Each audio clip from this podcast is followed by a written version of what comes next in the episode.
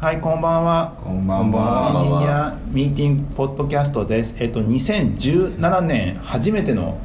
回になります。明けましておめでとうございます。おめでとうございおまめでとうございますすはい、でその記念すべき2017年1回目のゲストですけども、えっとですね、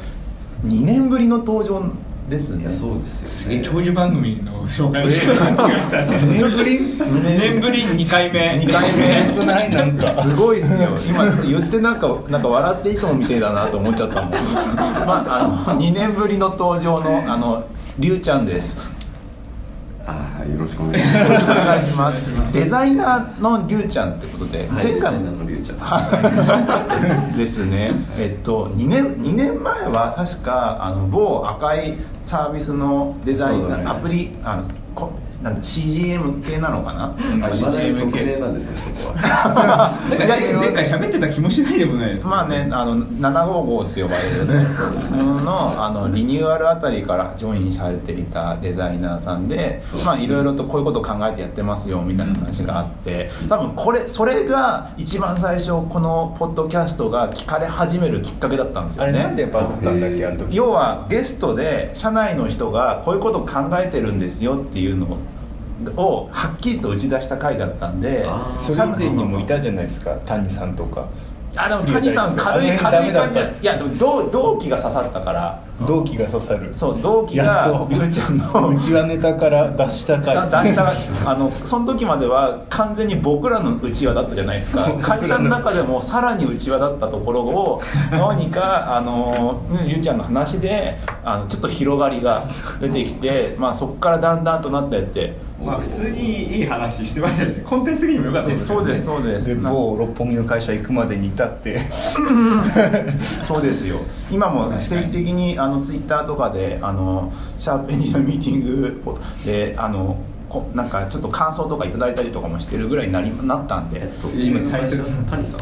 あそうです前はそうそうです谷そさうんがです最初のゲスト一番最初のゲストはあの谷弘樹というあー方だったんですよねう んはいはでそこら辺にいたからっていう理由 そうです取りに行く時に拾いましたもんねあ出るみたいな今日もそんな感じですよねそこはそうです今回はあの18時頃に偶然会って出るいいっすよみたいな話で承諾をすごいですねはいでもました即決ですよね 速さがいいなと思って出るはいいいわはい、そんなこんなのりゅうちゃんですが今はどのようなことされてるんですか今はですねあの事業部に所属していなくてですねあのカルチャー推進室というところにあの所属しておりましてはいはいはいあのサイバーの更新をしていてあの社内サイトみたいな社社内内法法まあ、うんありますよねどこもどこもってかどこにでもあるのかなそもそもあれってどこにでもはないとは思うんで冊子ですすけよどねうん要はいわゆる昔でいうとこの社内法のウェブサイト版みたいな感じですよね、インターネットかなんかに載ってるっていうことかな社内コンテンツがある場所ですよねはいはいはいそこそこに所属し所属しているそうです専今専門でやってるってことですかそれがえっとそのサイバーを更新するときになんかメインビジュアルうんなんかその記事の表紙みたいなのを作るんですけど、うんまあ、それはそのカルチャー推進室のお仕事としてはいやってるんですけど基本的にはいろんな事業部とかうん部署とかから「りゅうちゃんこれやってお願いあ分かりました」みたいな雑範囲で言うと全全社にまたぐんですかそれが今まで作ってきたのを振り返るとすごい幅広くて、は最初の方は、えっと、今あのブランディング戦略室が出してるあのプレゼンテーション用のパワポのあーテンプレートあるあるじゃないですかありますねはいあれ実はあの僕、おーえーへーあれとかあとはちょっと硬いのだと株,、えっと、株主総会、うんうんうん株、うん、招集通知いうんのうん表紙うんうんのデザインとか、うんうんで最近だと、うんうんうん755のスタンプ作ったりとかそこで帰ってくるんですよ謎すぎる そうなんですよねへー帰り方がすごいですねいやでも招集通知とかって意外なんか他の会社だったらそそん、まあ、大したことないっちゃあれだけど普通の封筒じゃないですか、うんうんそれをきちんとしたもうデザインとしてなんかデデザインして出してるってこそうですね、んまあ、なんかちょっとシン,、まあ、シンプルなんですけどすうごい、んあのまあでもなんかフォントは結構なんかユニバーサルフォントっていうのをなんかうんどこの会社も使って割と太めの文字で、と、うん誰でも読める、うんうんうんただちょっと細めのなんかこうクリーンな感じにしてみようっていうことでうんやってみたりとか、へえちょっと間を使った間をたっぷり使ったはい清潔感のあるデザインにしたりとかへえコーポレートデザインとかコーポレートブランディング的なとこにも絡んでるってことですよね最初はそうだったんですよね、うんなんか、うんあのブランディングがすごい忙しかったのでそれのお手伝い的な感じになったりとか、そっかあれですもんねあのブランドロゴリニューアル残りがみたいなところですよねきっとそうですね会社のせいでここまで追っついてないぞってとこいっぱい出てくる隅の隅までをそこううちゃあんと浸透させていく忘れてたこ れそう仕事ですねそううんでも多分仕事量仕事量的にはすごいじ僕らとか気づかなそうなところまでなんか多岐にわたりそうな感じがするのかな、いいですよねだからそれこそ社内活性化ものとかもやりますしポスター的ななんかあのマイナス1%プロジェクトってあるあったあった、はいあるあるあの削減なのかななんかまあああのの黄色いやつそう黄色いやつあ黄色いやつ今日見あたそまあなんかなんか削減するそうんだよのねそう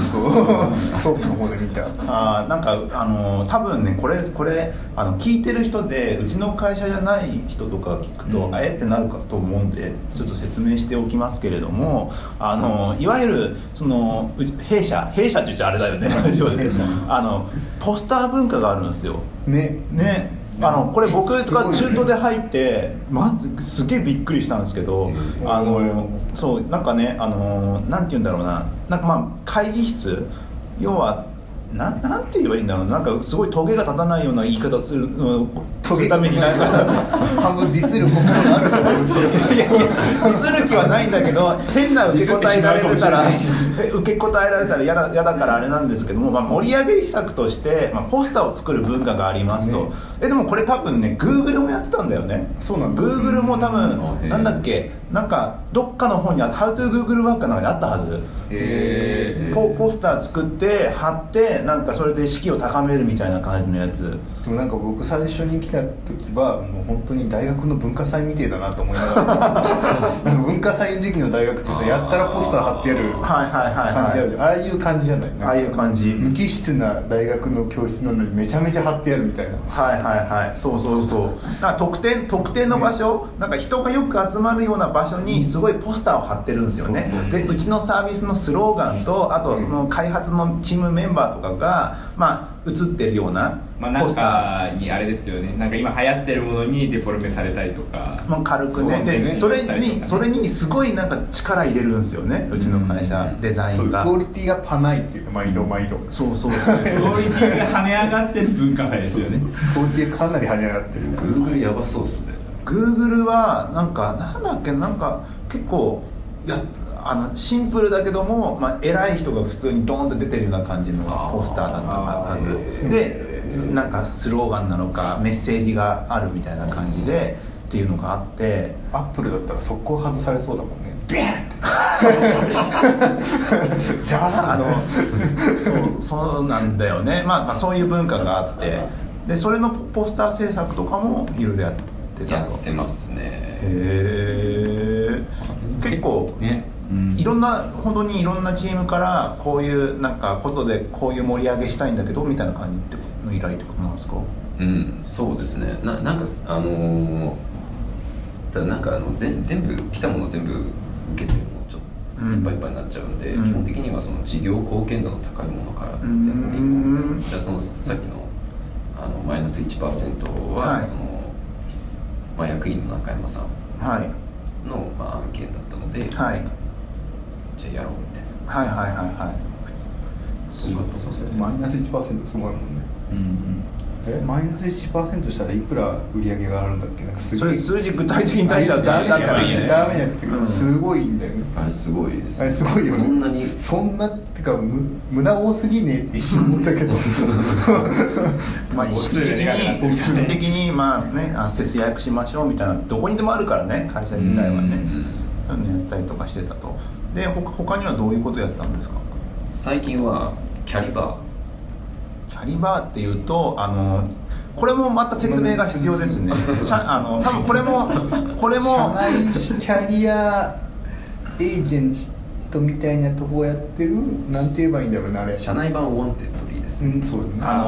は半年に1回なんかその同じ部署に1年以上いた人は自分がこういうことやりたいこういうキャリアチェンジしたいこういうキャリアパスなんかアップしたいみたいなものをなんか申請できるんですよね、うんでそれで適切なところがあったら、まあ、そこに移動できるみたいなそうそうそうやつがはんありまして、まあ、それのウェブサイトを今回ちょうどちょうど12月ぐらいにあったと思うんですけどもそこでちょっとリリニューアル今まで以上にリニューアルしてまああのー本当に社内版ウォンウォンテッドリーのようなサイトを作ったと、ねあれで逆にコンテンツ量多すぎてもう辛かったけ ど、ね、なんかもう長えみたいなすごい力の入れようっすよねそこら辺も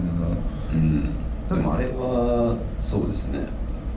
か写真も相当こだわりましたからねなんあかもうじ人事のそのキャリアエージェント側からはいなんかカメラマンの人に頼むお願いしてもう事業が回って、あはいはいはいはいまあ、最初だからいい写真あげるみたいへな、え見たら全部見てないだいぶ見ましたよいやでもなんかすごいなと思いながら、だいぶ見てたいろいろよ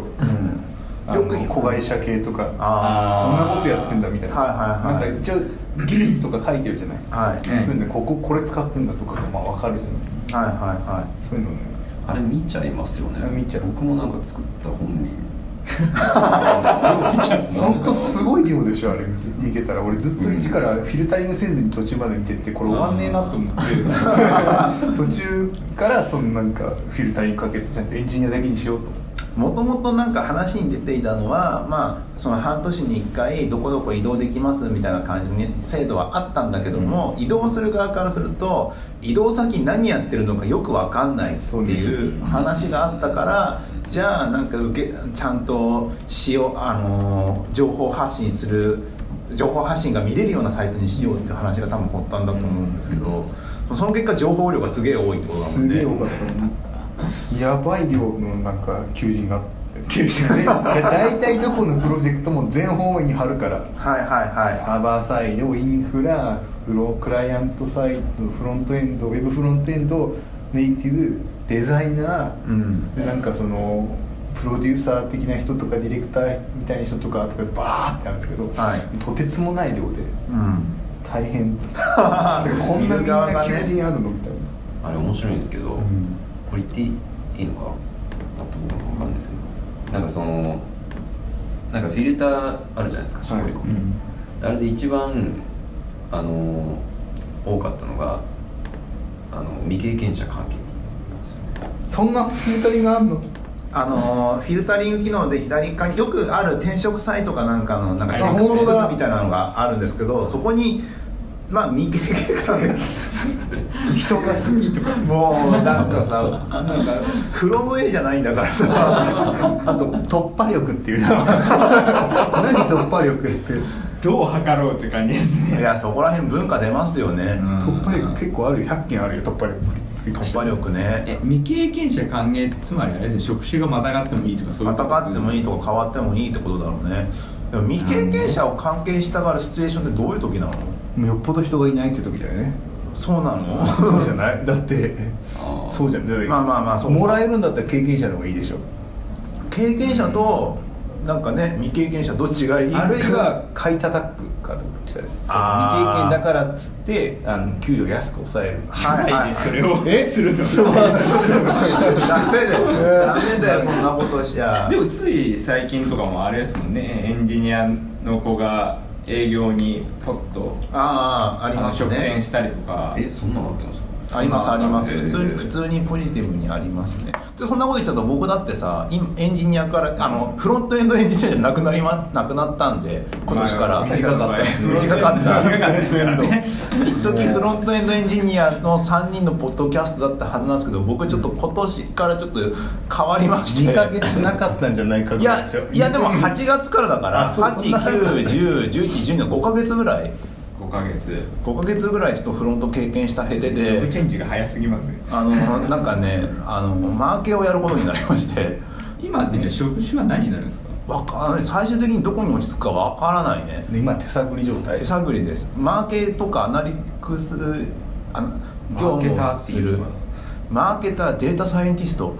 だけど何やるかまだ決まってないっていう不思議な状態で今ございます肩書きは自分であつけれる多分今言いたい放題ですね言い言ったたい放題もん勝ちいいじゃん言ったもん勝ちです新しいやつでもいけるんですよねなんかあるかな主任とかに主任いやだってちょっとあの話完全 に完全にりゅうちゃんの話からずれますけどそのデータ解析系のやつとかさ聞いてるとさ、まあ、マーケターはいデータサイエンティスト、アナリストあーストラテジックプランナあーーリサーチャー、はいはいはいあとなんだっけなリサーチャー、まあ、とかなんかもうわーってあるわけよどれを名乗ればいいかよくわかんないってか伝わんないじゃんストラテジックプランナーって言われてさ何をする人たちだか想像つきますか皆さんかなり偉い人ですよちなみに多分わかんねえ戦略に関することなんだなっていうぐらいは戦略を計画する人そのまんま訳すしかないまあまあそうですねなんか昔昔 TJO さんがなんかそこら辺の分類をブログにしなかったっけしてたんだなんちょっかとねはいで人あの昔弊社にいて今六本木方面のあー僕が働いてる人がその途中で一回あの銀座方面に行ったんだけどそういう人がい て、まあまあうんその人のなんかその人がその人はもうガチのあのデータサイエンス系みたいな、うんもう東大出てみたいな感じだからでその人がそのみんなが安易にデータサイエンス言いすぎるみたいな、はいで、はそのビッグデータとかあの辺の周りに分類をしようみたいな、はい分類を確かどっかのブログでやってたよねブログかななんかツイッターかななんかでやってた気がするんだよなそれに対するこれこれは何々する人そこを言うのは定義がなんていう人みたいななんかね、えーいろい気がろするいろんな定義もあるし名前もあって役割もあるんだけど結論会社によって違うらしいんですよああなんか求められてる範囲が違いです、ね、範囲も違うしなんか結局なんか計画立案してとかさなんかサービスのなんか数字の責任を持つ人とかさ、そそこになんかアドバイスする人とかさ、まあ、細かくやっていくと責任の所在が若干ずれてくんだよね、うん最終的にやりたいのってサービスから、まあ、なんか計画計画立ててこうやったらサービス伸びんじゃねえのみたいな感じの予測を立ててでそれでなんかじちょっとだけ試して AB テストしながら計測してであのうまくいったのいかなかったのを評価をして全体に取り入れたりとかしたりとかっていうのがまず改善のラインとあとは経営陣に伝えるところの数字の話とかもあるのとかあとはじもっと将来的ななんかデータ解析としてどういうどういうようなドメインを狙っていくかみたいな3ラインぐらいあるのかなみたいなのがごちゃごちゃあるんだけども全部なんかねバラバラバラバラっていうかなんかも会社によって違ったりもするしか人によって考え方違ったりするからそこら辺をなんかね揃えるお仕事になるんだからねそれはね名前もねいろんな言葉出てくるよそりゃって感じになってる。なんかあれですよね人が持ってる認識がまだすごいふわっとしてるから全全部お願いされそうですよねそうそうそううんそれをまさにあの TJO さんはそれはなんか,、なんか便利屋として思いすぎっていうのをなんかどっかで言ってた気がするんだけどねへー TJO さんね会いたいんだよねすごい久しぶりに会いたいおここでオファーするぐらい会いたいんだけどもここでここで呼ぶ聞いてたら聞いてないと思うん だよ ねあの人聞いてない忙しいからあの人それやってんだったらテニスやってると思うんだよ なねんかシンガポールに行くからねあそうなんだシンガポールよく行ってるからそうなんだそうなんですよまあそそんなツイッターで呼びかければ来るかもねまあ、えー直接的な方法ですねある意味そうそうそうまあそうだね来てねってまあ話でそのその数字をそのひ上の人とかに伝え伝えるとするじゃないですか、うんそういう時ってそのまま伝えた方がいいのかなんかその自分なりの考えをこう添える方がいいのか、まあ、それもなんか人それぞれなんですかそれも多分受け手と送り手の組み合わせじゃないですかねあ経営者はあれですもんね、うんなんか割とそのままくれた方が俺が考えるからってタイプの人もいそういるしそうですねサマライズしたデータで、うんとりあえずあの最低限この状態が分かってればあとは現場に任せる人もいるし、んなんかそこら辺は多分人それぞれなんだと思うんですよ、まあ結局そのじこれは絶対伸ばせよっていうのってあったりするじゃないですかそれさえ確認できてればいい人もいればその数字になっていきさつまでも知りたがる人もいるんで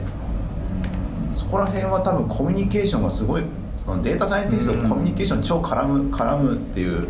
のがあったりするんですけどそれはもうそのなんか領域になってくるのかなっていう感じですね。で、りゅうちゃんのところのデザインとして、まあ、あのえどう戻す戻すんだここからえすごい戻し方した雑な戻いしやいやもう完方全にずれちゃったから今そされだってデータサイエンだっていろんなの作ってるじゃないですかそのサイトがあってあとなんか社内のブランディングっていうと社内のブランディングはもうやってないですねあやってないそっちからも離れておおじゃあもう本当にウェブサイトの方のところをやっウェブサイトはもうキャリパーリリースしたので、うんまあ今後あの改善とかうんしていく感じですよねうー運用んとかも一応やるんですねじゃあうんうんだからここは運用した方がいいよ、ね、あれななどれくらいで更新してるんですか社内結構更新されてるよだってこれ一応そのあのキャリチャレでまずは使おうっていう話になっているんですけど、うんたんですけどなんか常に運用していきたいよねみたいな、うんこれした方がいいうん、やっぱりね、うんいいですよね運用した方が運用した方が運用をそのリュウちゃん以外の人がやるみたいなパターンはあり得るかなって思ってうん、そうなんかうん運用に入ったらもうリュウちゃん話を聞きたいボタンってああるんだっけないあなそれね最初ね入れる予定だったんですよおお間に合わなかった系いやなんかもうとりあえずキャリチャレにまあ特化しよなるほどねう、うんまそあ、れが常に運用するんだったらもいいと思うんです終けわどったら話を聞いたらいいかもねあのー僕今回そのマーケティングをしたじゃないですか、でこのキャリチャレに乗っかんなかったんですよね絶妙なタイミングでそう乗っかんないでかつ自分で探し回るっていう経験をしてあーこれすげえ特殊な経験だったと思うんですけど子会社に自分のその昔いたあの N- あ NBU 最初にいた頃の NBU のあの人今散らばってるからあそこにいるなみたいな感じのことを思い出して Facebook で「すいません聞かせてください」って言って子会社にみんな方々行っちゃってるんで今そこで話を聞いてあのなんか選ぶみたいなことをやってて。まあなんかこういうサイトがあればいいのになっていうのはいやでも大変なんですよ話を聞きたいっていうのは確かにあってあの喋る方も大変でしょうけどもん確かにあのねそそういうの欲しかったり欲しかったりするっていうかでも自分から行かない行かないよねなんかいや行かないよね行かないよねうん俺なんで言ってんだろうと思いながら半分ちょっと聞いてたからねまあでもあれですね普通のあれですねこれがあのウェブがなかった時代の転職活動と多分一緒ですよねああそうだねまさに普通にアポ取って自分からはいちゃんとやってないもんなわかんないな本当だよね、うんどうやってやってたの学生って学生僕らの時そうですねもうウェブあったじゃないね普通登録してから始まマりイまナすビあったじゃない、リクナビマイナビあったリクナビあったあったあの前ってどうやってやってたんだろうねだから前は多分もう情報が限られてたから何書新聞とか新聞書類送ったりとかあれだよ大学の大学のあそうああそうだそうだそうだそうだ就職家だそうそうそうあとあれだ教授がこういくつかこう持ってるやあつそれはよくあるや つそれはずっとあったよ、うんとかですよねそうだねでもある意味だから教授が散らばってると思えばいいんじゃないですかあまあまあそうだね昔の NBU 時代のそうそうそうそういうはってなんか NPU で聞くと大学の中の頭文字みたいだよ ね 新潟ビジネスユニバーシティありそうありそうそういう感じですよね長野も行けますね長野まあまあ特殊な特殊なじちょっとタイミングの問題もあっていろいろあったからそういうやり方になったんですけども、まあそういうのを見つけて大変だよなと思って原始体験でしたねねでもなんかああれじゃないその世間もさあの働き方働き方ブームじゃない、はいもうこ多分、うん今年来るに2020年ぐらいまでは多分ね働き方ブーム来ると思うんだよああーの電通さんのいろいろだったり、まあはいヤフーとかが率先してなんか新しい働き方とかを提示してるとかなんかいろいろあるじゃん過労死だああだとかさ、はいあーなんだっけあとなんだっけあの5時金曜日の5時ぐらいから仕事しちゃダメっていうやつとかあのなんだっけそれ第4ハッピーフライデーだっけ、なんだあっけそんな感じのやあつれ意味ありますまあ、まあそういうので なんかいやあの働き方ちょっと変えていかなきゃいけないようなブームが、はい世間的に来そうじゃないこのまあ2年ぐでらもない、んか今ちょっともうき来てます来てるよね、うんなんか雰囲気うんいやなんかね働き方改革とか言ってたけどさあのさっきちょっと言いかけようとして言えなか言わなかったやつなんだけどさ、あのポスターのくだりあったじゃないですか、うんうんそこで俺思い浮か出したのがさあの EXDNA の話なんですよはいはいはいはい、あのあれでしょあの辞めた人たちのブログでしょそうなんかなんかしっかりしろ自然界って DNA っていうのがあって、あれも文化の一つじゃないですかそうそうそうなんか文化とかさそういうなんか働き方改革でこういうのやってるぜみたいなやつをさ本当にオープンにしていくとさなんかすげえ叩かれんじゃねえかって思う瞬間が若干あるんだよね まだあってまさあまあまあ DNA の文化できっとなんかウェブ業界の大きいところで、まあ、うちの会社もそうだけどもなんとなく想像つくじゃないですか。なんかその何が何がスマホゲースマホゲーとかで流行った会社とか、うんうんまあ基本的にうまくいった会社のなんて言うんだろうなウェイ感と言いますか、ウェイ感ウェイ感、まあ、賢くても何でもなんかとにかく若さで乗り切ってた感があるあるのよっねてなんかあるじゃないですか、であれのなんか結晶の一つがあの EX だと思うんですよね、あれでもそういうそういうウェイウェイな人たちなのウェイな人たちかどうかは分からない社に構えた人たちなのかと思ってたあそこにいる人たちあしっかりしろって言ってるのがしっかりしろって言ってるのはなんか真面目派閥かと思ったなんかあと真面目派閥だからこそだよあそうい真うこと面目派閥だからこそ他の人が見てなんかあの普通の多分あれじゃないですか明治乳業の人とかしっかりしろ明治とかやらない でしょないと思うけ どやんないでしょあの会社名適当に言っちゃってますけどあ なんで明治乳業が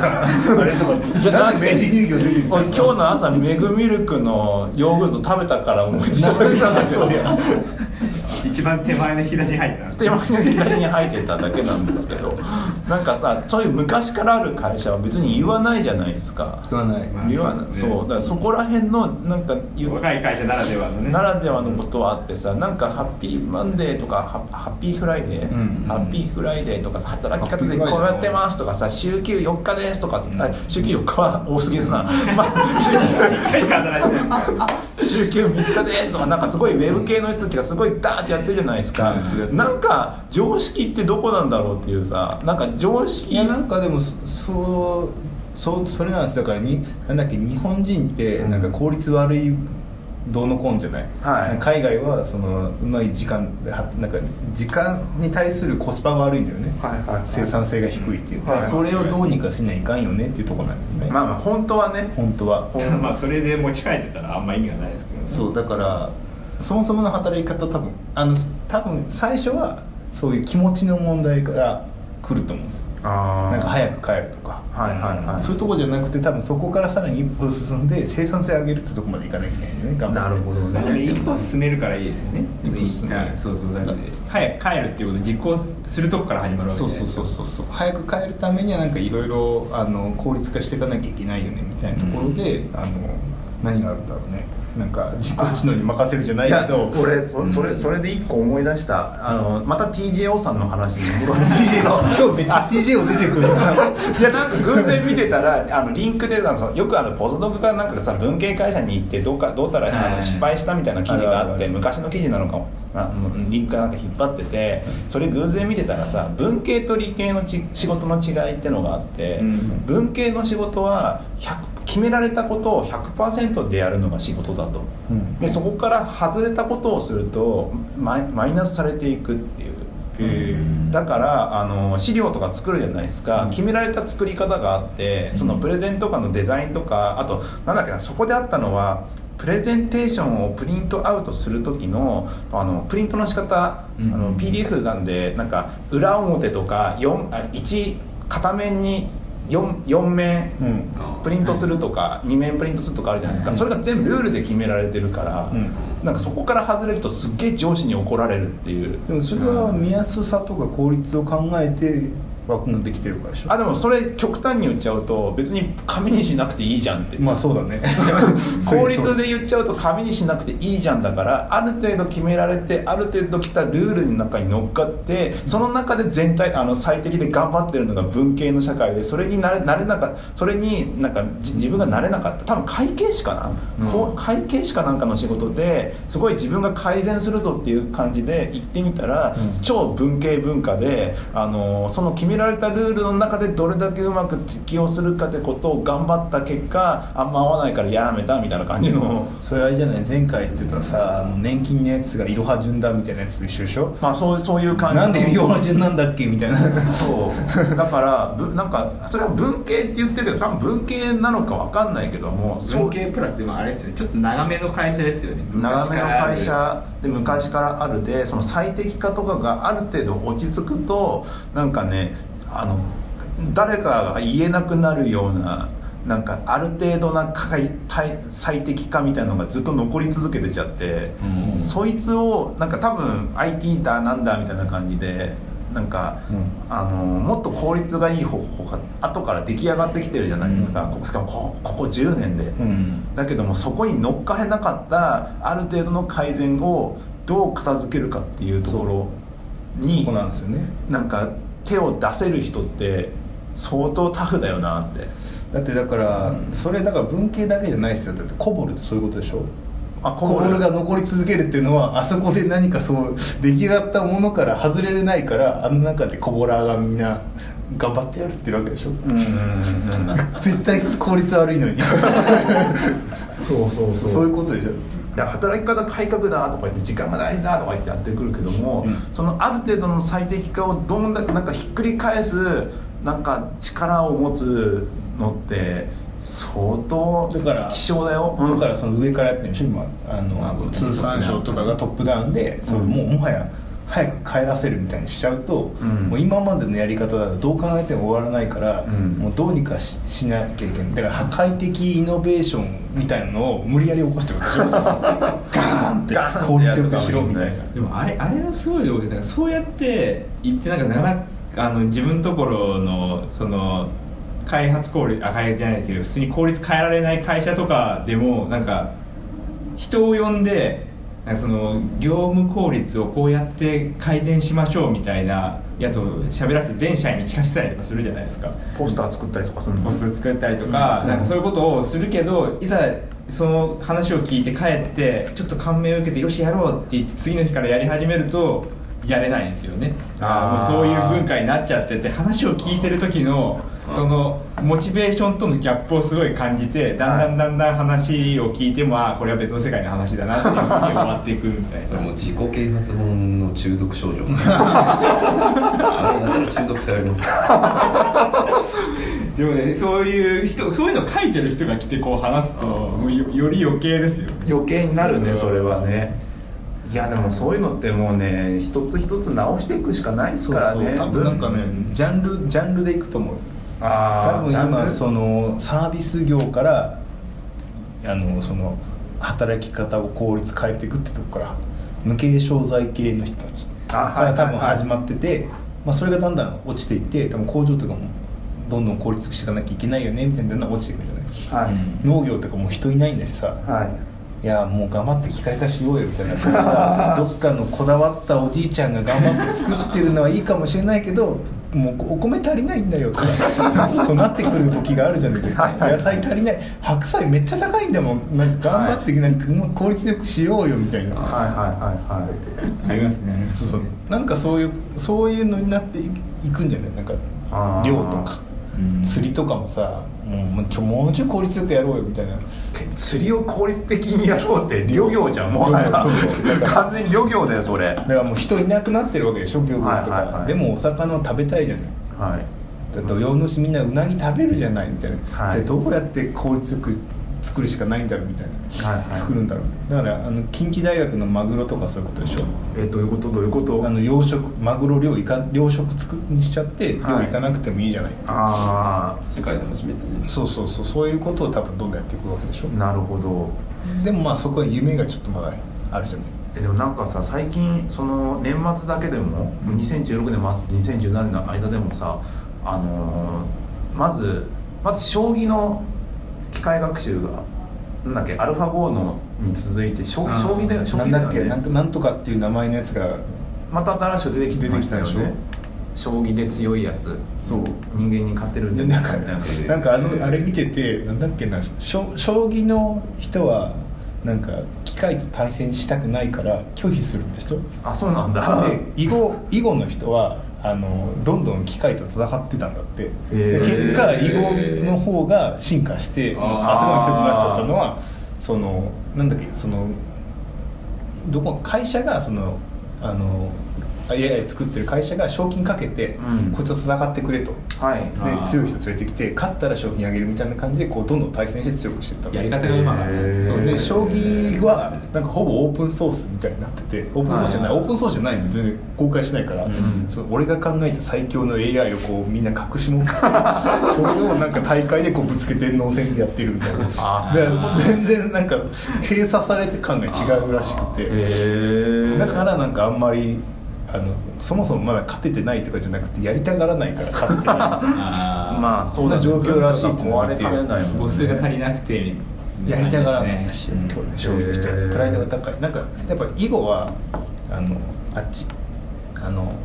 中国とか韓国もすごいやってるじゃないあそうなんだ台湾とかもへーで将棋はほぼ日本しかやってないからへーだからそのそれもそのなんだろう気質の違いもあへるのーで大陸気質の人はどんどんそういうのに戦っていこうと思うんだけど、日本人は閉鎖してるからいや俺はいいですみたいななんか年始年末冬、まあ、いわゆる冬休みじゃないですか、うんでなんかできるエンジニアの方々プログラマーの方々がさちょうど冬休みで時間空いたからさ試しに機械学習やってみましたみたいな感じの記事とかすげえあってさ、意外とサクッとできるじゃんなんとなくはなんとなくはできるなんか結構できてるさもなうんかインフラがあでもその僕人はどんんあはい僕ちゃんとゼロから始めるディープラーニングを半分ぐらいまであ僕きこまれした僕もそれややった冬休みの宿題でそう読んだまだ全部終わらないぜ思ったより時間取れなく てそうでなんかあの例えばであのアニメかなんかであの線,、まあ、線画線画をまずはい抽出して、うんそこに適当に色つけてちょっとだけ色のヒントを与えておくと、うん適当にいい感じに色塗ってくれるっていうのを自動でやるみたいなのとか作ったりとかしててもっとすごいなりますようんあのーエロゲーでうんエロゲーの絵って2次元らしいんですよはいまあ、2次元じゃない絵師が描くから、はいはいはいそれを3次元に起こしてさらにその3次元で起こしたそのやつ動かしたやつのそのおっぱいの裏側とかを手くし下をうまく作るとかこういう知能えーすごいっすねとかやってるんだってエロゲ業界は。二次元を三次元に起こすってそうなんかね、まず必要性そうそうライブ 2D とかで一応動くようになるじゃなはいいはいあでそれぺったんこだからそっか 3D ってそれをさらに 3D に絵師が描いた絵を 3D にしていくんだってあのあのいわゆるアニメを疑似 3D にするってこそうとそうかそうそうす間を埋めていくんだってなんかまああありえないでも絵描く人とかもいるじゃないですかそういうのとかをうまく整合あれですよねそうだからそ矛の盾を全部直していくってそことうですこのここらこういうおっぱいのかなんか盆を作ってあげて、はいはいそれを作ると大体その形にまず 3D を造形してくれてその造形は結構簡単にできるんだって、はいはいはい手でやってでもそのあ揺れるおっぱいの裏側のテクスチャとか影を計算するのはやっぱすごい大変らしくてそれあーやってたらもう大変だから、はいあの機械にやらせようっつってそういうのを書いてるんだって、へパイソンで書いてるって言ってたよ裏側ってそんなにテクスチャーありますだからそれがリアルさだからこう揺れた時のこの裏が見えるとかあすげえ揺れるんだよだってエロゲーだからアニメだからあいやてか物理法則ちょっとおかしいぐらい揺れたりするか裏側らってちょっと肌が薄いじゃないですかそうそうそういうのを全部作ってくれるその元々の絵師が作ったその他の肌のテクスチャーから算出しておっぱいの裏側をうまく作るってちょっと血管が透けてるみたいななんかあるらしいよな本物は見たことないから、ね、やってるみたいなだから普通の写真とか映像から 3D にする技術ってあるじゃないですかそうそうそうなんか写真をドローンかなんかでパシャパシャ撮ってそこから 3D 空間を作ってなんか,、ねなあんるあかるそれをあのーなんだ VR かなんかでくっつけてまるでそのとあの撮ったところ Amazon の奥地かなんかなんかうんあの歩いてるみたいな感じになるみたいなこともやったりとかしててそれはこうマッピングだけじゃないマッピングだけだからその生成するところがすごいよね 2D からだもんね 2D, の 3D を 2D からのコマを埋めていくみたいな 3D を 2D にして 2D の組み合わせから 3D 疑似 3D を作ってそれを見てるっていうのが多分そのドローンのやつそうそう技術だけども 2D だもんねもともと 3D でないからその機械学習の思うがままの 3D ができてくるもんね多分こういう形のおっぱいはこういう立体なんだっていうのを算出してくれるってこのすごいねカメラの位置からすどんなレイヤーなんだろうねてかえやっぱエロの業界はむちゃくちゃすごいよねわけわかんないなんか技術しかもねテクスチャーとかもあれですよねそのそのイラストレーターが書いそうたそうそのニュアンスをそうそうそうそういうことそこが難しいんだやんなきゃいけなっいでてすね普通に塗ったら違和感になっちゃうからそれをうまくやってるらしいよへでしかもね 60fps 今出さなきゃいけないからそれ大変らしいよすごいねなんかすそんなすごいとこまで来てにるそんなに儲かる業界でもないじゃんそ儲かるんでは儲かるんじゃないですかういやでもそんな儲からない英語は儲かるんじゃないですか、でもその結局それ聞いた人もその人が一人で頑張って機械学習勉強して Python で書いてえっちらえっちらやってるらしいよでもなんかどっかでどっかのトリガーで一気にゴッていきそうですけどねそういうのだって売れないじゃんいやいやいやいや売れないかどうかここから分かんないじゃないですかいやーだってコピーとかの問題とかまだ解決できてないでしょそれこそなんかコピーガードだなんだみたいななんかそのさ中央集権サーバーかなんかに全部さクライアントキーかなんかをやるようなさシステム作れば大丈夫かもしれないけどもエロゲにやるかみたいな話があるかなんらかなんとなくそのゲーム以外のところで結局なんか転用されてそこがガッていくみたいないやそしたらそれが使われるわけいやでいやいやだからなんかねなんかセセットだったら売れるかもしれないけどねその片手間でエロゲ作ってる会社がもし DMM みたいなの があればなんかそういうのがガッといくかもしれないけどね、だから頑張って進んでいけばあのあれじゃないその平面の AV が立体にできるようになっていくんじゃないああそうですねそう今イラストだけどさらに解像度上げていくわけだから、うんもう普通のアニメとかでもそれでもなんかアニメの制作変わりそうだけどねさっき色塗るって話があったじゃないですか、ね色をちょっとヒント与えてなんか塗ったらそれアニメっぽくなるどれぐらいだからアニメっていまだに手作業で頑張ってるんだろうね結構機械化されてるはずだけどそれでもまだ頑張ってるとこあるよねあの頑張ったとこあると逆思にうしアナログでやる利点ってあるんですか今やっぱそのアナログ感とかわかるアナログ感とかじゃないですか、漫画家の人がずっとやっぱアナログでこう書いてたりするやつとかたまにこうやってるじゃないですか、でもなんかまあそそれの延長線上ではありそうですけどねアニメはさすがに物量が必要だからん難しいのかもしれないけど、漫画はなんかせあの線を描けるのか描けまあ今だと描けるのかななんか鳥山明とかってさ、うんアナログで返す時とデジタルで返す時全然違うじゃないですかあーあれはもう線線が全然違うよねって言われてますけども、うんあのあの線を今のコンピューターで完璧に再現できるできるような書き方をする人もいるんだろうけど、まだまだできなさそうできなさそうというかそういうテクニックとはまた違う似て非なるものな感じカあメるけとかどもねほぼ機械コンピューターで喋ったあれコンピューターなの今違ったっけなんかそう言ってたような気もするんだよでもね人の手で書けば今別にそのコンピューター上でも線とかは割と限りなく近くにはなると思うんですけど G ペンなんですよ G ペンがなんかその力の強弱で線がすげえ変わるペンなんで、いやただただその本人のその問題じゃないですかどっちかっていうとあまあ本人の問題そううそうそうんそうだからでも表現できなかあったとそっ思うんですよねかあれだなんかペン入れはペンでやって、うんなんか背景とかあのトーンとかはうんフォトショップは多いですよね、トーントーンは多分大丈夫で高いですからね高いしねあと背景もなんか結局さその背景は別にあのなぞればいいやみたいなあとあれですよなんかこう背景を 3D でこう作ってたやつを一回こう転写した状態からペンは自分で入れるみたいななんかそのそれをこう 3D で作ったやつをそのまま使っちゃうとあのもうなんかその色色気が全くないからそれに対して自分であーこうそういうことあの手を上か加らえてそうやることでっていうなんかのは結構やってるって聞きますもんね線線線のデジタル化は結構まだうん難しいかもしれないですねあの確かにいい感じの線を描くっていう難しさがあよっくたよく考えたらはずパソコンで描いてる系の漫画の人ってなんか面で見ますもんねガンツとかガンツもあれペンじゃないペンじゃないでしょああれれ人はペンなはずあ人だけでしょ人だけでもなんうんか背景とかも面で見見ちゃうな、背景はねそうそうなんかそこら辺がどうやってやるか次第なのかなと思いますけどねそう結構あれだねなんか仕事の話じゃなくて全然なんか漫画の話 だねなんでそこになったんでしたっけ今あ効率化的な効率あれか化的なやつ作り方そうよね機械学習のとこからですよね そう機械学習のとこ から俺どこまで話戻そうかなこれなんかねあのねポあれ今そのササイサイトでもサイト以外にも何かやってたりとかするんですか今までや今この2年間のうちに、まあ、やっててなんかこういう変わった仕事とかあったとかってあったら教えてほしいななんかさっき言ったそのスタンプはなんかあの社長がなんか彼いいんじゃないみたい ああ社長直々名指名なんですねなそれそれがなんかあのそれで7 5 5メンバーに行ってあじゃあみたいなだへーでも前僕いたんであーなんか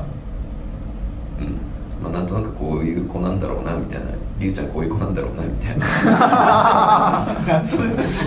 でそれを僕は感じ取るんですああーりゅうちゃんこういうふうに見てるんだなっていうのを僕が感じ取ってあ分かりましたじゃあじゃあそのりゅうちゃんでいき ますみたいな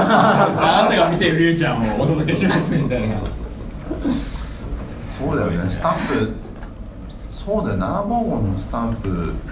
とあれなんか特徴的というかうんなんかいろいろあったもんねいろいろあったもんねって言ったら意外と健丈さんとかもスタンプとかもあった僕が作ったのは全然化粧が違うやつなんか英語のスラング系のやつあーなんですよはいねなんか LINE とかでもあるじゃないですかはいはいはいはいす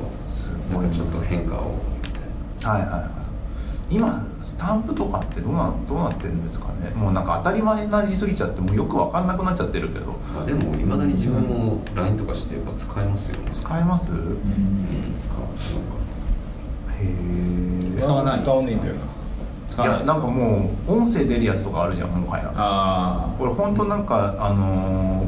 年末にあの高校の部活の同窓会かなんかで行って、うんなんかそこのつながりで LINE つながった時に、うん挨拶の時にスタンプ持ってないなんか買わなきゃと思ってなんかなんかみんなスタンプしてるよってなって買わなきゃ買わなきゃって言って買ったのが久しぶりだからねそれ何買ったんですかそれはねこの世界の片隅のねののんが喋るやつそれは好きなんですかまあ映画見ててその時話題になったからそれつながりであれやってもうなんか重めなスタン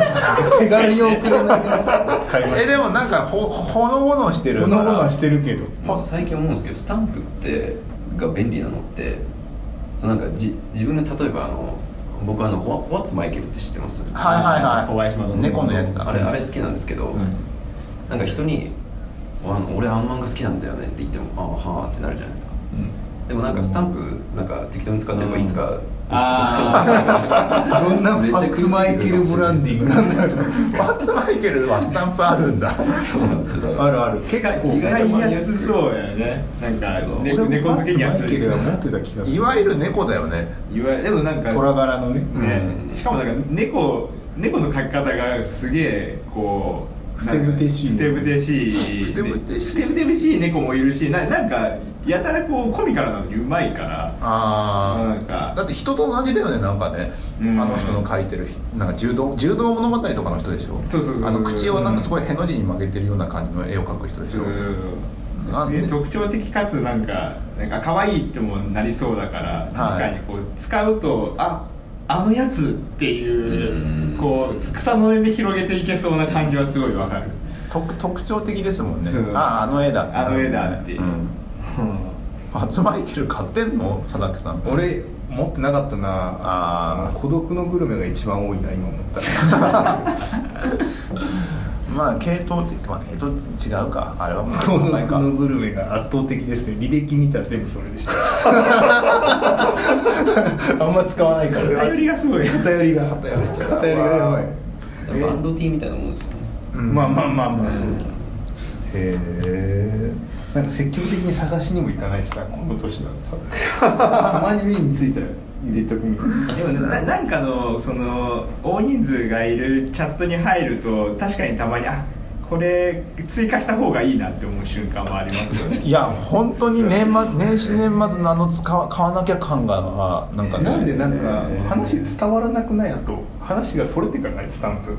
スタンプはずれてくよ、ねえでもそれがそれでいいんじゃないのかねそういうこともう連絡手段なんだからさ伝えたいことちゃんと伝われば「はい了解です」でいいじゃないいやなんかなんかなんかそそうのはいかないなんとなくそういう雰囲気でスタンプでやりやるのがな了解っ大て打てばいいのにスタンプすげえな探すの了がめん解どくじゃさいから寂しいじゃんってことなんじゃないの別にばっか連絡手段会えばいいじゃん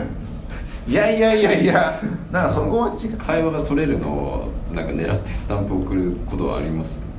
ああそういうコードだ若干ねなんか同じスタンプ3つ送って、はいはいはいなんか特に反応なかったみたいな なダメージダメージがちょっとね低いよだってね連絡に俺時間使いたくないからさいやわかるわかるそれはシャンシャンで終わらしたいんでむしろ俺のとこでもう返してきてほしくないんだよ大体あオ ーッケーって言ったらもう帰ってきたらまた返さなき ゃいけもなうい一か回らもう一回スタンプ OK が来るかもしれないよ来くていいよみたいな時とかたまにだよ よくあるよくあるあの LINE はそういうノリだしでなんかその非 IT の方々とさ、まあ、会うじゃないですか、うんまあ、非 IT って言っちゃうと変な感じだけどもさ、まあまあ、Facebook は子供を紹介するサービスなんですよ、もはや僕の世代だと子供とペットじゃない子供とペットだいやうちねのめっちゃペットになって るよ色あげてる子供とペットとかになっててさでまあ LINE はさ連絡手段だけどもさ、飲み会とかさ1年に1回ぐらいのイベントに対してさ了解了解了解みたいなことになるだけでさ、まあたいまあ、インスタとか全やってるのかもしれないけどあんあんまりそんな極端に積極的にやってるわけじゃなくてさ、芸能人フォローしてるとか、まあ、そういうぐらいなんでさあ久しぶりにこの感じだとか思いながらやったんですけどねでそれでスタンプを買うっていうねスタンプ買ったんですねなんでそうなんか地方 IT 格差っていまだにでっかいのかな地方っていうかそんなでもあもうれ吸収され始めてるでも逆にそんな逆もんにもう一つじ正月分かったことで嫁がすげえ動画料理動画サービスを見てるっていうあゼクシーなんとかでしたっけそうそんなのあ最んの近最近そのフェイスブック見てると料理動画のなんかシェアとか多いのってあったりしうんであのーなんだっけテイストメイドとかでしょテストメイドなんあのーデリシャスキッチンなんだっけデリシャスキッチンじゃねえやなんてちょっと見ようなんかまあ競合だらけなんですよねあれ競合だらけうんなんか1分半ぐらいの動画をきょあのシェアするというかうんだって料理そう料理料理1分半でできる1分半で早切るやつ結構あ早送りでわーってあのキュあーキューピー3分間クッキングあるじゃないですかうんあれの1分30秒版みたいなやつさらに圧縮するんですねそうだってすごいねうんうん結構早いよへーあったあのねクラシルとかあークラシルデデリッシュキッチンあとはねマカロニ女性向けあマカロニグルメ情報メディうアんナンバーワンでもこれ,、まあ、レこれレシピとかだよねレシピとかあとはモグ無料のレシピ動画料理動画アプリモグなんこれ何なんだろうね月間リーチ数1000万人って書いてあるよでも確かに確かになんですよあの、うんクックパッドよりもうんあの作り方がスッと入っていくんですよそうなんかう上から撮るんですよね大体このこの固料定理カメラね料理のあの特徴としてはあの調理中の映像を真上から撮ってるんですよ、それでもでそこに、まあ、フォントかなんかでちょっとあのスタイルよくなんかあの今卵入れますとか、なんかおなんか砂糖大さじ1杯とかなんかやってサクサクっとこあの喋りながら喋りもするし、あとフェイスブックのなんか広告とかにも流すから、基本音がなくても分かるように伝えてるんですよねこいつらあこいつらって言っちゃあれあだでけもど確かにすげえわかりやすいですほぼね写真の切り張りぐらいのそうですそうで感すじですよねででもなんかね一番最後の出来上がりのとことかのしずる感とかめっちゃ出してくるもんねそうそうそう 一番最後にとどめさせてくるい感やこれでもすげえですねじここでも23年ぐらいずっとあるよだって AppleTV にも入ったりするじゃな入いってる入ってる、うんだからこれこれこれをなんかやってんだけすどごいあんまり刺さあんまりさ IT 業界にいる人は刺さるわけじゃないじゃんこういうのってでもあのあそこペコリとかそういうことでしょままさにそういうの作ってるしまあそうだねこれ実用性として人気なんですかそれともなんか半々なんだよそれは俺なんかやってみようと思って2個ぐらいトライしてなんかうまくいかなかったことあ るすげえ簡単に見えるんだけどみたいな見てて楽しいっていうのとああーとうんいつか試してみようって思うああなるほどでもあすごいの絶妙感あれですよねあの結構こう料理をやってる人は多分それパッと見ただけでねあもう勘どころがつかめてる人とかはそれいだやけねでなんかね逆逆だね俺は逆ですかねクックパッドじゃ分からない勘どころがあるから初心者向けなような気がするんだよねあの料理はなんか写真だけだと伝わんないらしいんですよやっぱ初心者向けだとだからこういうの見てるとまあ早送りとかしてるけども一通りなんかどうやってるかってわかるじゃないですか、なんかねそれがいいって話をしていてだけどさ別にうちの会社に行ってさこれいいんだよってまあね話にならないですよね男、うんん僕ちょいちょい見てますよこれ見てんだざっと見てるのがね俯瞰俯瞰するためっていう感じだってあれですよあのモコミチのあれとかと同じ感覚ですよモコミチはモコミチっていうさ キラーコンテンツがあるじゃんそれはもうあの一つ一つの一緒一緒一つのべ別カテゴリーですからねあの上沼恵美子のクッキングみたいなやこつとのかささ最後にさぼかしてさロゴ出す感じとかさまさになんだよねこれなんか流用できないかなと思いながらずっと見てる料理以外になんかこういう系でなんかよろしくできないのかなとか思いながらあーありねますよ何釣りの結び方っ てやつ最近僕ちょっとこの年末年始悩みがあっていろいろはい釣りのね結び方で、はいあの2回ぐらい切れたんですよ僕は自信を持った結び方がはいあの最強だと思ってたのに違うんだと思って結び方を練習するんですけど、そのフィッシングノットっていうのフィッシングフノィッッシングトノット第一点とかあるんですよ、はいでまあ分かんないんだよねでもなんかその結び方によってその結束強度が何十パーセント変わってくるから、はいなんかこう難しいんだよ、なんかいる摩擦系ニットとかあってこうこう巻いてこう巻いてギュッて締めるとこの締め込んでいくに従って色が変わっていくとあーその色が変わったら締まってる証拠だぞとか言われるんだけど結構難しいんだよね すげえニッチすぎるところをつきましたね確かにアプリで「マイネイチャーフィッシングノッツ」っていうアプリが120円で売られててマイカかカテゴリーが辞書辞典その他そう時点だまかあらね、まあそうかだからねフィッシングのとこでしょあのこうこういういろいろなんだよ俺この辺を FG とかを空で負こけれるようにする FG ノットを空で負けるよこうれにとしかたもうい分かんないじゃない絶対 あのサイトで見るとそうなんだこれっていう巻き方だねそう確でかねこれたまに動画はあるんだよこれあ8の字ぐるぐるとかはムービーついてるからはいこういうのは分かりやすいんだよねああ巻き方の説明ねそのやれでやってくれとあ デリシュキッチンデでリ今日は FG ノットの巻き方をそうそうこれなんかねこういううこういうのわかんないあのこんだけあのーサービスがあるってことはさ超競合今日レッドオーシャンだからさ絶対儲かるとは思こえれないはけどさ編み物とかに向けんじゃないこういうあとあとあれね着物着物とか浴衣の帯ああれがクソ難しいんですよなんかついてくるけどイラ大体イラストじゃないですかはいはいはでもどうやっても分かんないんですよその間が分からないから、あそういうそういうやつだ、あの IKEA の組み立て動画とかどうあーそうだい、ねキュレーションとかね動画になってほしい次なんてことでしょうだってだからキュレーションサービスでなんかパクリがどうだとかあったけど、なんかここの動画を作るコスト多分あの料理もそうですけど iPhone で撮ってるんですよ携帯撮ってるんですよあれきっと、うんスマホで撮ってやってるだけだから、あのーキュレーションでなんか医師医師とかのやつだったら、とりあえず白衣着た人がそれっぽく言ってるみたいな感じのそうでいけんじゃねえか いけないのかなって iPhone でも広角だからやっぱこの辺にあるものしか取りづらいんだろうなだからあー食べ物とかちょうどなんですよあまあ確かにこれぐらいの高さだからだからはいこの机の上で完結するものだったらこれ今どう上上からどうやって撮ってるんですかね撮りながら固定じゃない固定のやつがあるあのへー要はさあのこう固定して見るやつあるじゃない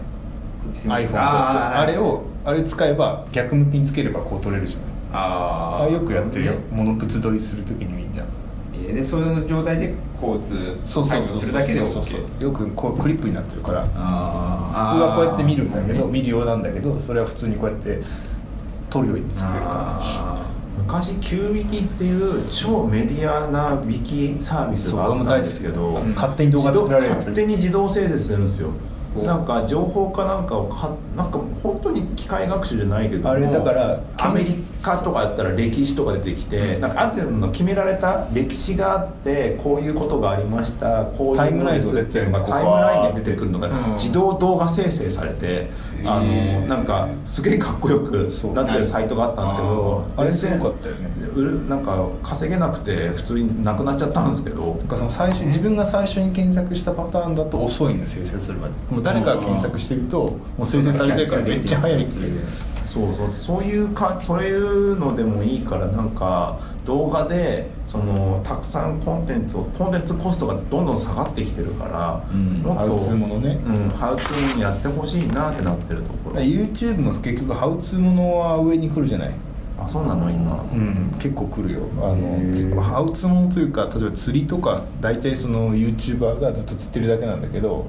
毎度毎度ねそれ釣りのやつばっか見てるから釣りが上に来てるわけじゃなくてまああるけどあるけど、まあなんかそれでなんかもうもっと短くみたいなあれ1時間とか見なきゃいけないから、はそういうのを短くさまって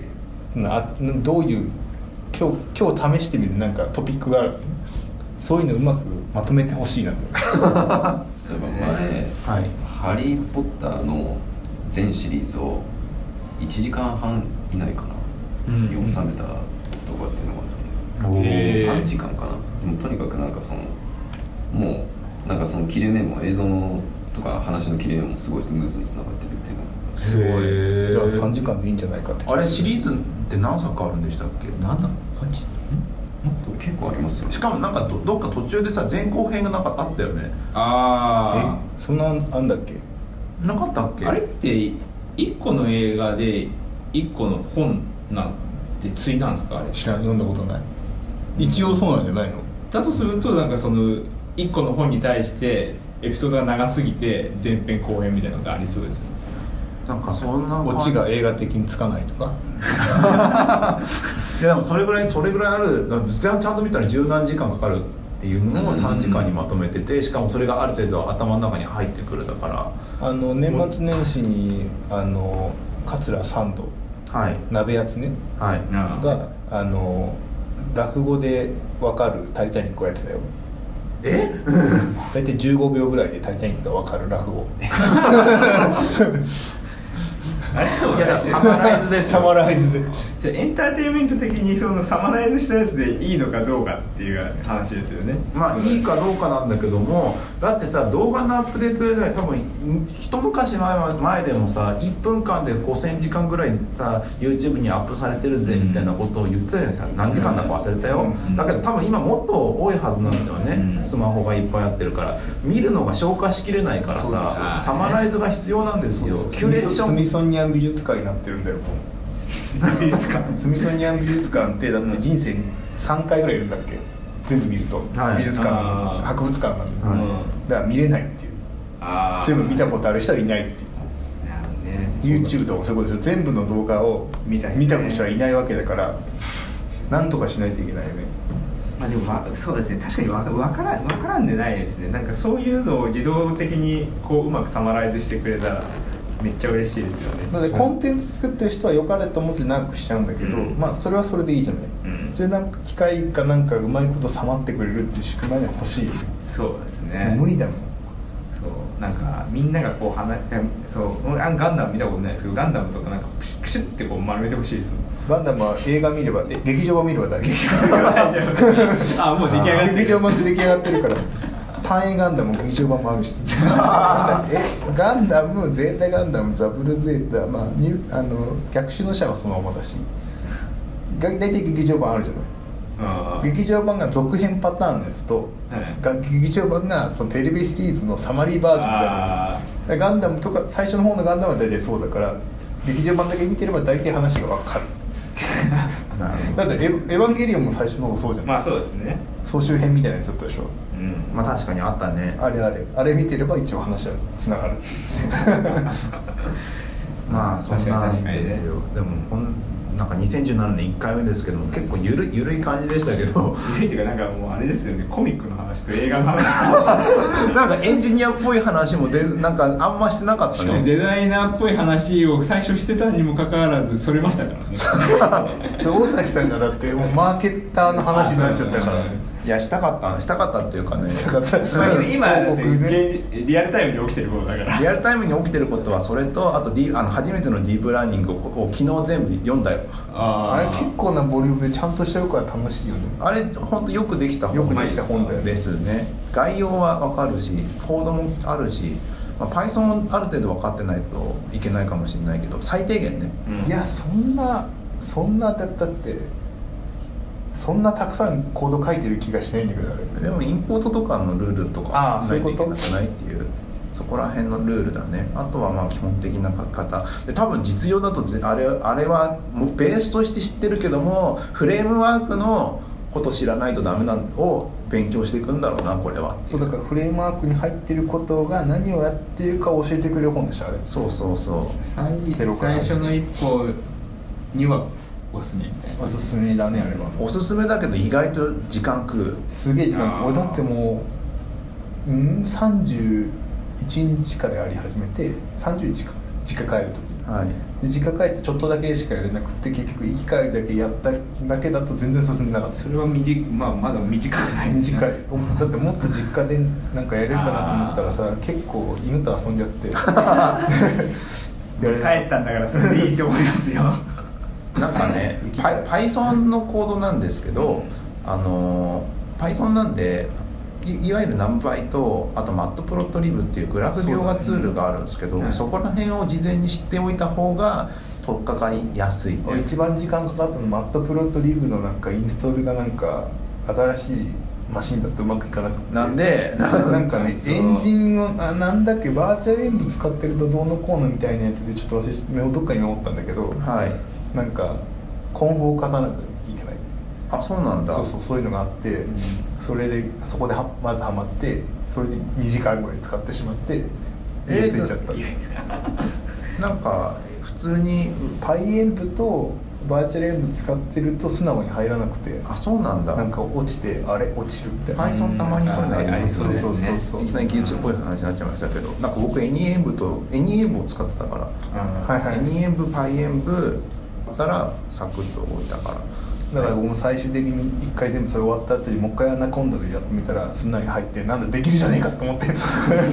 あそのセットアップの最低限の知識は必要かもしれないねあっていいうそこ感じでね引っかかるとその先にこう進むせっかくのモチベーションが慣れたりとかするからもったいないですよもったいないですねそういう意味ではなんか最適なのでどっかないですよね Python が、まあ、R, R がいいかもしれないけどねでもあれあのあれあれあれ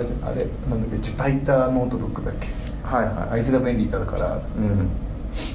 まあねあれを起動するまでが大変かもしれないえあれ入ってくるじゃん、アナコンダにアナコンダを入れるのが大変っあていうねなんかまあ、まあいろいろありますよはい、はあいおすすめおすすめだっていうことがはい、軽く言っときまあすれは多分名著として語り継がれるんじゃないでしょ最後だけ技術的な話をしたんですうか最後だけね魚の柄だっけ魚まあ赤いやつですはいそんなわけで買っといた方があの軽くありましたけどもあの電子書籍もあるんで電子書籍がいいですね僕電車で買いましたはい僕はあのまあ はい あー本借りました、はいそんなわけで1時間ぐらい喋りましたねこれでもサクッと、うん本当だはいちょっとあの急な依頼あの出演依頼でしたがあいえい対え応ありがとうございましたあまあ、前回結構ねたくさん僕は喋ったからなんで今回こういう感じで今むしろ今こういう感回じが良だかいっぶ大たで崎さん喋りましたよねまあね普段にもして喋った感じす僕たまに聞いてるんですけど、はいなんかぼーっと聞いてるのもいいなみたい な結構いいんだよねそれでもあれですよねあのいつも聞いてる感じでここでリアルタイムに聞いてるだけって感じでたまに言うみたいなたまに話題の種をはい、そんなあのまたあの感想あのさエンジニアミーティング「ハッシュタグエンジニアミーティングに」あの書いていただけるとそうねちゃんと見て、うんあのお礼を言いますので、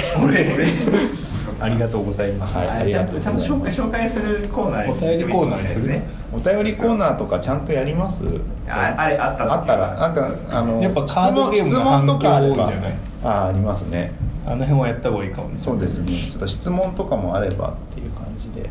うんはいなんかでもこんなこと言ってるポッドキャストに質問するってすげえハードル高そうだけどねまあでも何が何がね一番最初はだってこうハードルはどっちにしても高いからあまあねはいじゃあ以上ですありがとうございましたりがとうございまましたた次回した